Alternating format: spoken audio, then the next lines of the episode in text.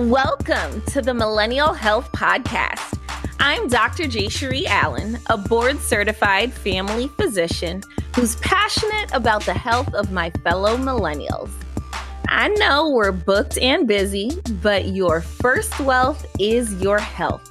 So I'm taking some of my most important health messages and bringing them here to you on this podcast.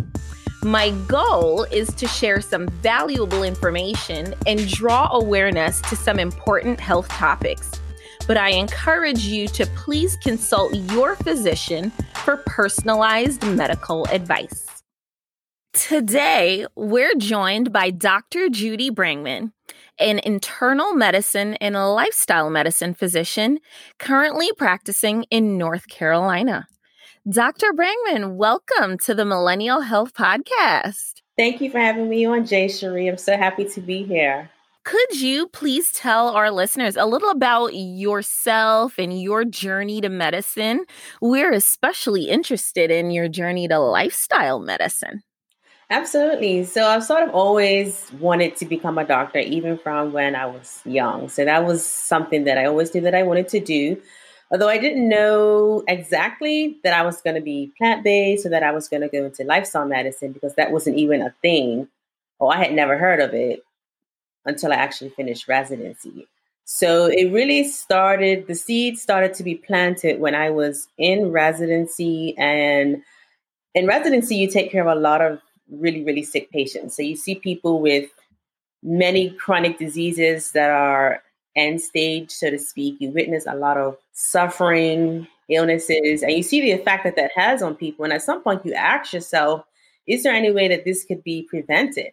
You know, a large portion of medicine, I feel, is managing and treating things, but we don't really ask, how can we prevent this person from even getting uncontrolled hypertension and end stage and developing the complications from it, such as stroke and kidney failure?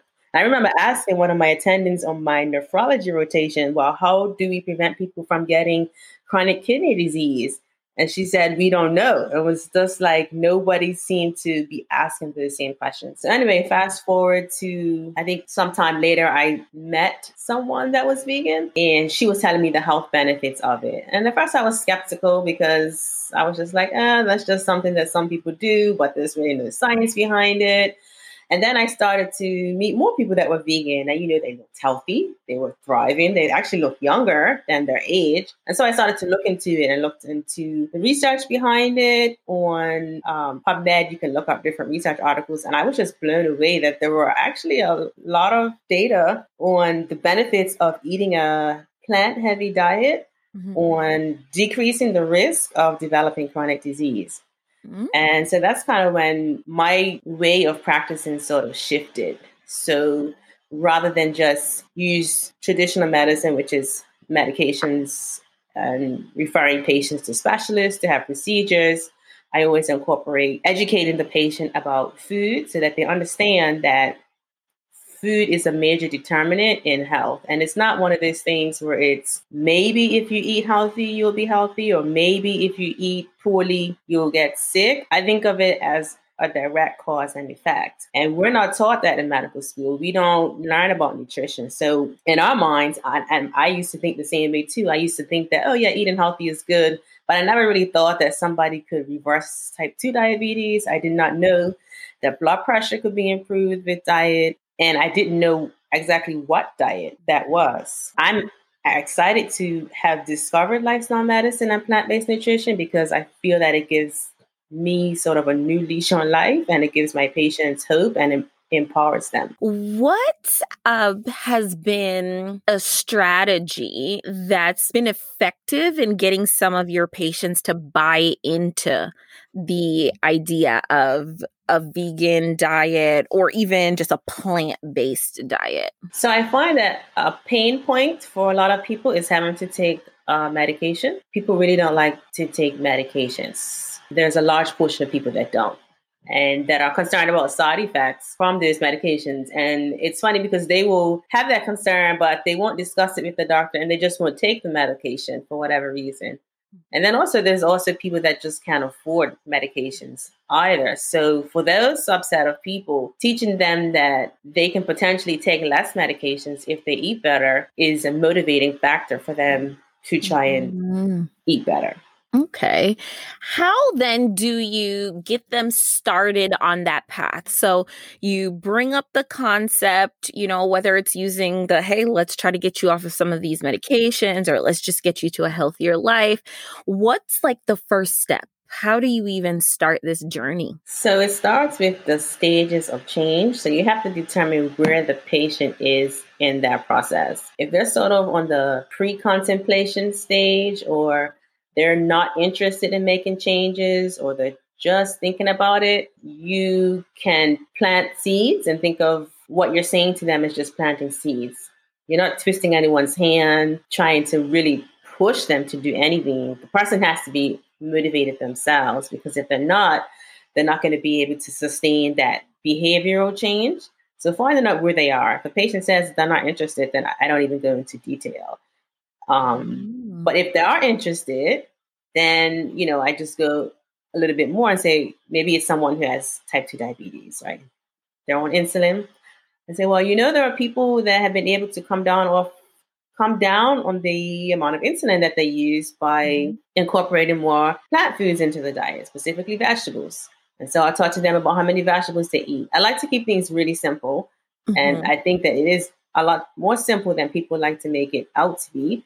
And so I encourage everyone to eat at least half of the food on their plate to be vegetables, which most people don't do that. I pretty much ask all my patients that question. And it's rare for me to have a patient that eats as many vegetables and fruit as they're supposed to in a day. Some people eat one or two in a whole day. That we need a little more than that. I think full disclosure, I'm not vegan, but one of the things that I started doing when I was trying to get to a healthier lifestyle was I buy like the big, it's like the mixed greens. So it's like 50% spring mix and then 50% spinach. So I buy that like twice weekly, and whatever I'm eating, like when I come home for dinner, I layer the bottom of the plate with that. And I like balsamic vinaigrette. It's just my thing. So I put balsamic vinaigrette on there, and then whatever I'm eating, I put it like on top of it. So the whole bottom of the plate is like totally layered with this salad. And you know, I put my oxtail in it. You're from Bermuda. I'm from Jamaica. I put my curry chicken on it. But I think that is a step forward, right? In a healthier direction. And I cut out the rice too. And the bread. Oh. So yeah, just to get rid of some of the extra carbs. I was like, that's not where I'm getting anything from. So no, but that's one step I've taken. And for some of my patients, one of the things I've told them, something on your plate, whenever you sit to eat, breakfast, lunch, and dinner, when you sit to eat, something on the plate needs to be from the ground or have been picked from a tree. There is something that must have skipped a factory and a processing plant before it got to your plate. Like, let's just start compromising there, you know? And I get pretty decent responses just kind of introducing that concept to people. And then for my younger patients, I always say, oh, you know, think of yourself kind of like a car, you know, and you wouldn't like have a nice car. Like you wouldn't drive your dream Maserati and put cheap gas in a car. So don't do the same thing to your body. You're one of a kind. There's absolutely no replacing you. You are as good as it gets, right? So you want to put the best stuff inside of you. So yeah, that's how I get my younger patients. I love that. But so there are some key principles to lifestyle medicine. I was doing my research before our talk here. Could you tell us a little about those? So the main principles of lifestyle medicine, there are 6 basic principles. First one is nutrition. So the food that you eat. So it embraces a predominantly plant-based diet. It's not vegan.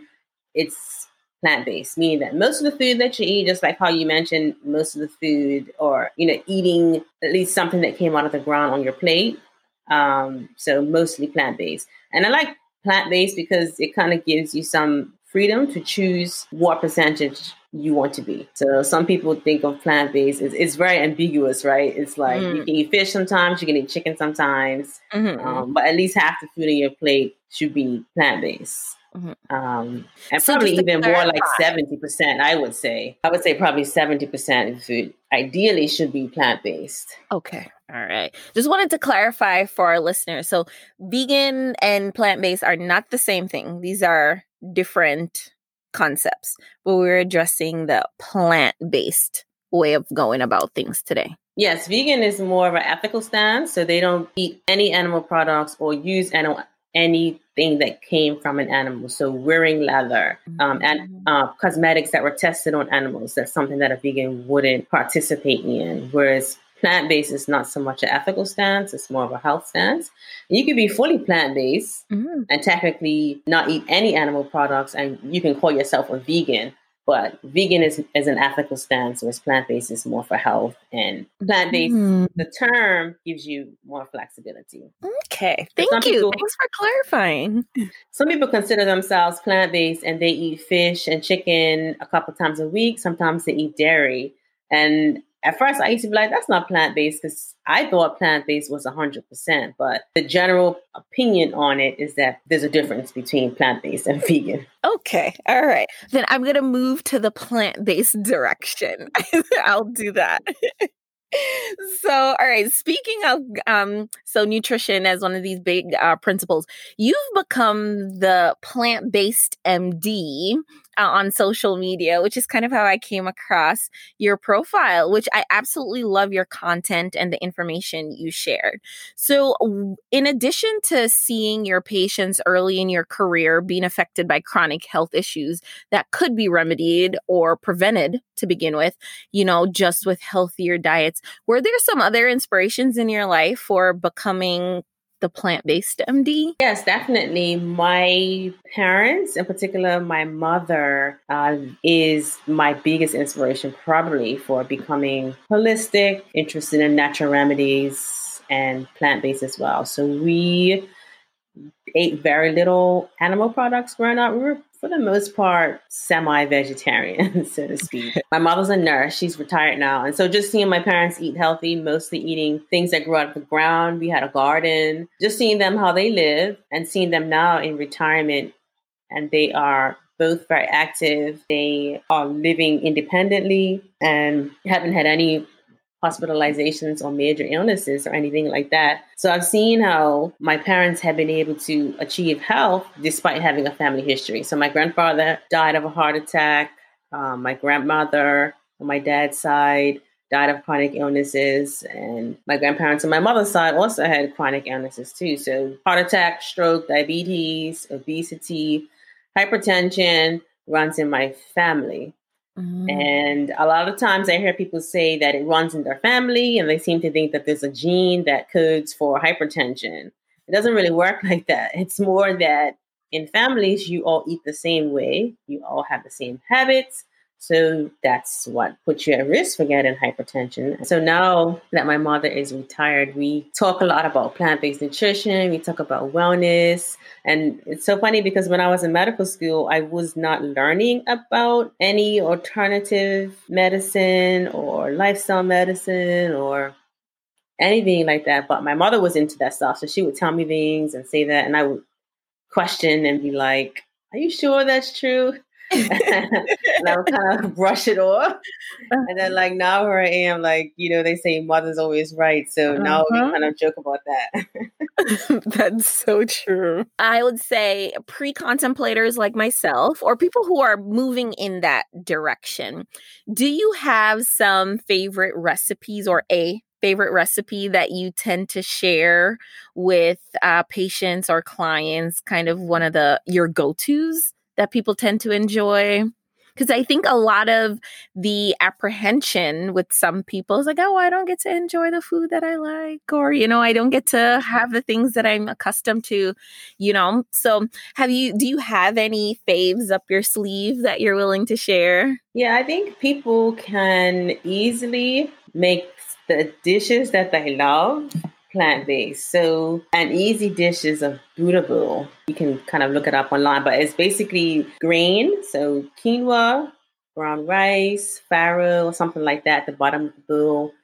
And then you can put a protein on it. So you can put black beans, or you can saute some tofu and then put some vegetables. So roast some sweet potatoes, broccoli, have some corn or something like that. And then you can put like any kind of dressing or sauce on it.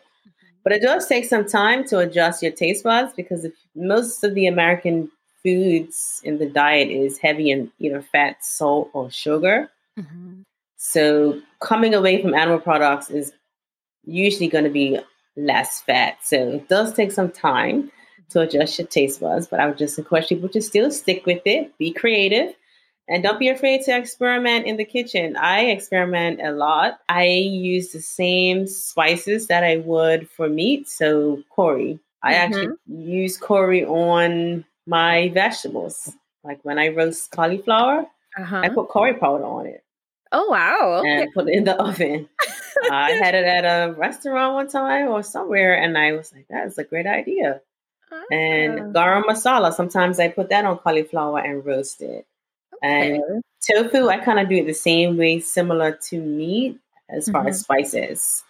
And I actually even make jerk tofu now. It's not done like, you know, on the grill chicken or whatever, but I have the seasoning in the bottle. Yep. The Walker's wood. Yeah, and I use that, and I do it in the cast iron skillet. Oh, it tastes really good. I use Okay, all right. So that's exciting. Some new things to try. And trust, you know, I'm Jamaican. If I'm not jerking it, I'm currying it. So. That's exciting to know. Those are still really good options. I should try that with vegetables, actually. I have not tried that. So I will try that with my vegetables. I think that will be a good one. But try it. Just try it and let me know how it goes. I will, actually. Yeah. I definitely will. No, I am totally committed to certainly a healthier lifestyle, which is one of the reasons that my interest has been piqued in this time in reaching out to yourself. And there are a couple other people I'm also talking to about healthy diets, or even if they're not plant-based, just kind of breaking down some of the other diets that are out there that some people are following, just to get some accurate information out there. But I think this is especially important in the time of COVID, with a lot of people home at this point in time, spending more time at home. And so their routines have been completely altered at this time, and finding that they're eating a lot more, some stress eating, some, you know, bored eating, which I did myself a couple days, you know. So I think it's really important that we talk about ways that you can continue to use food to keep you as strong and as healthy as possible. So that brings me to another topic. You know, in the midst of this COVID-19 pandemic, it's definitely important to keep your immune system as strong as you possibly can. How could we do that using foods and certainly plant-based nutrition? Yeah, so I know right now everyone is concerned about how they can reduce the chances of getting coronavirus, COVID-19. The interesting thing about that is that the things that can reduce your risk for getting type 2 diabetes, hypertension, obesity, are the same things that help to keep your body healthy and help your body to be in the best position to be able to fight off infections. Although there is no one pill or one diet that can prevent someone from getting COVID-19, young and healthy people definitely do get it and have died from it and gotten really sick from it. I know that I've heard of different things, such as taking vitamin D, taking zinc, taking vitamin C. Those are all great things for health, but they're not guaranteed to prevent someone from getting COVID-19. So I just want to make that point. And as far as taking supplements such as those, yes, if you're deficient in vitamin D, that is going to make your immune system weaker, so to speak. So if you're deficient in vitamin D, you definitely want to supplement. But it's not one of those things that everybody needs to take vitamin D. And everybody doesn't need to take vitamin C either. The best sources of vitamin C are in your diets and your foods. So increasing more citrus fruits and foods that have vitamin C in it is a good thing to do. Lemons, garlic, ginger. Mm-hmm. And I'm Jamaican. You can't go to sleep without garlic and ginger. Yes. Yeah. And different herbs and whatnot. I'm definitely a believer in. And limiting how much sugar you're eating definitely is going to help reduce the inflammation and help your immune system to be supported. And when I say sugars, I don't mean natural sugar in fruit. I mean, added sugars, added sweetness. So things that have table sugar in it, high fructose corn syrup are things that you want to eliminate to make yourself as healthy as possible. And then also cutting out processed foods. So a lot of times when people are stressed, they tend to go to the sweets and the processed foods, you know, the chips, the cookies, fried foods and things like that. But those things also add to inflammation. So those things are best to be avoided right now. I like using fruit as a snack. Instead of eating something sweet, I tend to go for berries. So blueberries and bananas or an orange or even dried fruit and nuts instead of chips. Now I do eat those things sometimes, but not often. So those are some things that people can be just mindful of, you know, and also being aware of how you're feeling. So if you're feeling stressed and anxious, acknowledge that. Don't be too hard on yourself, but make sure that you're doing something that's helping you to feel joy, but that's not destructive to yourself. That is so important. And I'm so happy you added that at the end too, because that's most important. Like just taking stock of where you are emotionally, you know, because that's guiding so many of the decisions that you make at this point in time, definitely including food. One of my little tricks is I actually don't buy those things like the chips and like, I don't buy those things. But if I'm out, I can eat it. So if I'm happen to be like at work and I get like, you know, something to eat at work and I see a bag of chips that I really want, I'll take it. But I don't stock my house with those things. So when I'm spending time at home, I'm not like going to the cupboard and, you know, just kind of binging on those things. So I found that as a little strategy to kind of help myself cut back on those things, especially in stressful times where you want to reach for them, you know, sometimes unconsciously. That's a great idea. I was going to say, I do the same thing. I don't buy junk food so that way I'm not tempted to eat it. I might have a bag of chips in my house at any given time, but it's not something that I keep stocked up like that. Yes. So, Dr. Brangman, thank you so much, though, for joining us on the Millennial Health Podcast. It was so nice to have you here and talk about plant-based nutrition.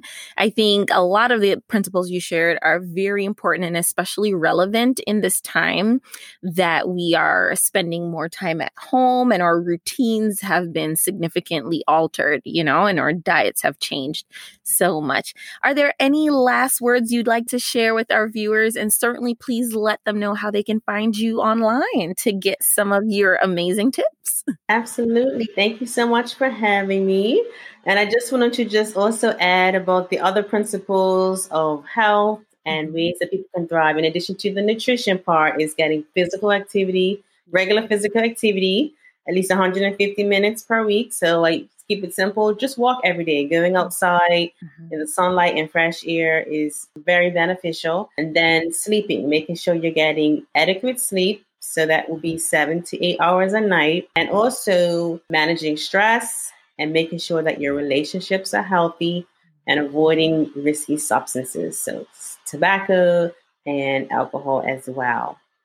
I can be reached on Instagram, Facebook, and Twitter at the PlantBasedMD, and you can reach out to me there or follow me there. I post a lot of health and nutrition information to help you stay healthy and well.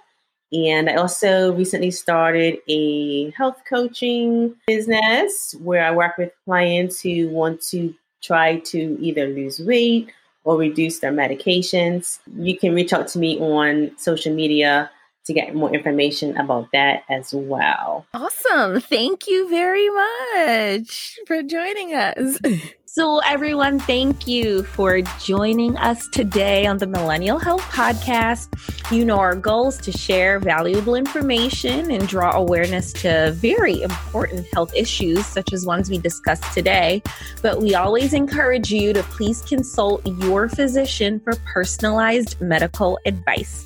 I do hope this information was beneficial to you. If so, please subscribe to the Millennial Health Podcast and share with your friends. If you have any questions or comments, feel free to reach out on Instagram at Millennial Health Doc. Thank you and bye.